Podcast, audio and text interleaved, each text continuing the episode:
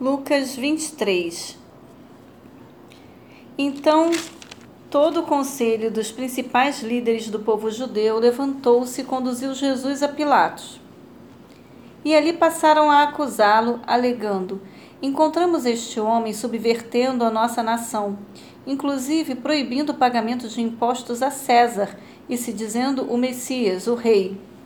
Diante disso, lhe interrogou Pilatos: És tu o rei dos judeus? Replicou-lhe Jesus: De fato, é como dizes. Então Pilatos declarou aos chefes dos sacerdotes e às muitas pessoas reunidas: Não vejo neste homem motivo algum para acusação. Todavia, eles insistiam cada vez mais, exclamando: Ele amotina o povo, pregando por toda a Judéia, desde a Galiléia, onde começou, até aqui. Ao ouvir isto, Pilatos quis saber se aquele homem era de fato galileu. Ao ser informado que era da jurisdição de Herodes, estando este naqueles dias em Jerusalém, lhe o enviou. Assim que Herodes viu a Jesus, expressou grande satisfação pois havia muito que desejava conhecê-lo, por ter ouvido falar sobre sua fama. Tinha também a expectativa de vê-lo fazer algum sinal, e de muitas maneiras o questionava. Jesus, entretanto, nada lhe respondia. Os chefes dos sacerdotes e os mestres da lei estavam presentes e o acusavam com grande eloquência. Porém, Herodes, assim como seus soldados, acabaram por ridicularizá-lo e zombar dele obrigaram-no a vestir-se com uma capa de aparente realeza e o mandaram de volta a Pilatos. Naquele mesmo dia, Herodes e Pilatos, que viviam em clima de inimizade, firmaram um pacto de reconciliação. Então Pilatos, convocando os chefes dos sacerdotes, todas as demais autoridades judaicas e o povo, ponderou-lhes: Entregaste-me este homem como amotinador do povo Todavia, tendo interrogado na vossa presença, nada constatei contra ele dos crimes de que o acusais. Tampouco Herodes encontrou alguma falta nele, pois não o mandou de volta. E não existe nada digno de morte realizado por ele. Entre, portanto, após submetê-lo a açoites, libertá-lo-ei. Pois, conforme a tradição, ele deveria dar liberdade a um detento judeu por ocasião da Páscoa. Contudo, todo o povo gritou a uma voz: Acaba com este, solta-nos Barrabás. Ora, Barrabás havia sido condenado e estava na prisão por causa de uma rebelião na cidade e por ter cometido um assassinato. Mas Pilatos desejava soltar a Jesus e voltou a argumentar com a multidão. Eles, entretanto, gritavam ainda mais: Crucifica-o, crucifica-o. Então, pela terceira vez, declarou ao povo: Que mal fez este homem? De fato, motivo algum encontrei contra ele para condená-lo à morte. Sendo assim, depois de açoitá-lo, soltá-lo-ei. Mas a multidão reivindicava insistentemente aos brados que ele fosse crucificado, e o clamor do povo prevaleceu. E assim Pilatos resolveu dar-lhes o que desejavam libertou o homem que havia sido lançado na prisão por causa da rebelião que causara e do homicídio que cometera, mas por quem clamava o povo, e entregou Jesus à vontade deles. Então o retiraram dali e, enquanto o levavam, agarraram Simão de Cirene, que estava chegando do campo, e jogaram a trave da cruz sobre seus ombros, obrigando-o a carregá-la e caminhar atrás de Jesus. Uma grande multidão seguia ele, inclusive muitas mulheres que choravam e pranteavam em desespero.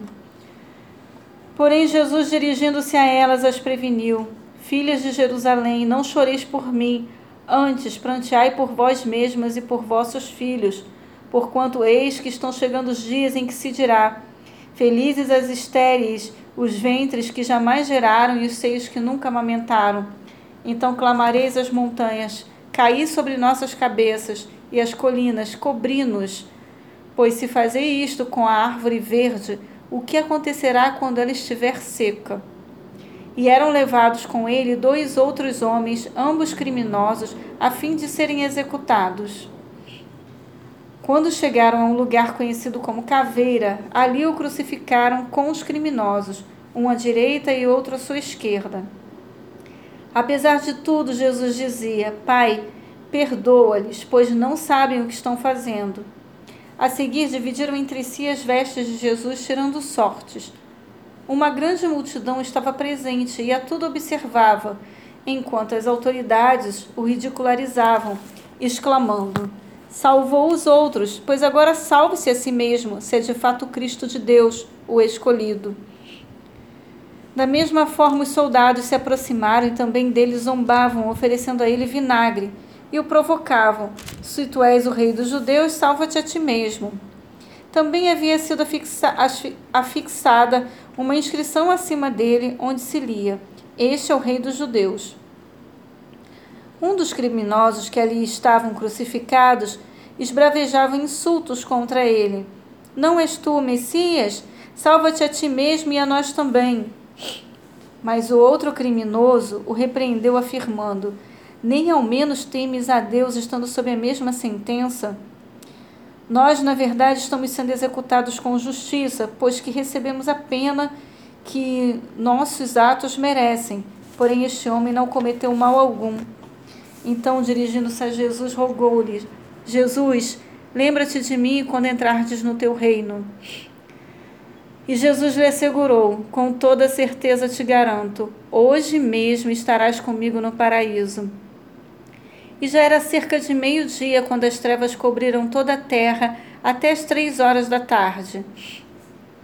O sol perdera seu brilho e o véu do santuário rasgou-se ao meio. Então Jesus bradou com voz forte: Pai, em tuas mãos entrego o meu espírito. E, havendo dito isto, expirou. O centurião, constatando o que tinha acontecido, glorificou a Deus, exclamando: Verdadeiramente este homem era justo. E todas as multidões que haviam afluído a fim de presenciar aquele acontecimento, ao verem isso, retiraram-se aos prantos, batendo nos peitos. No entanto, todos aqueles que o conheciam, inclusive as mulheres que o haviam seguido desde a Galiléia, permaneceram, ainda que a certa distância, observando atentamente todos esses fatos. E eis que havia certo homem chamado José, natural de Arimateia, uma cidade da Judéia, e membro do sinédrio, que era bom e justo. Ele não havia concordado com o veredito, tampouco com o proceder dos outros, e aguardava o reino de Deus.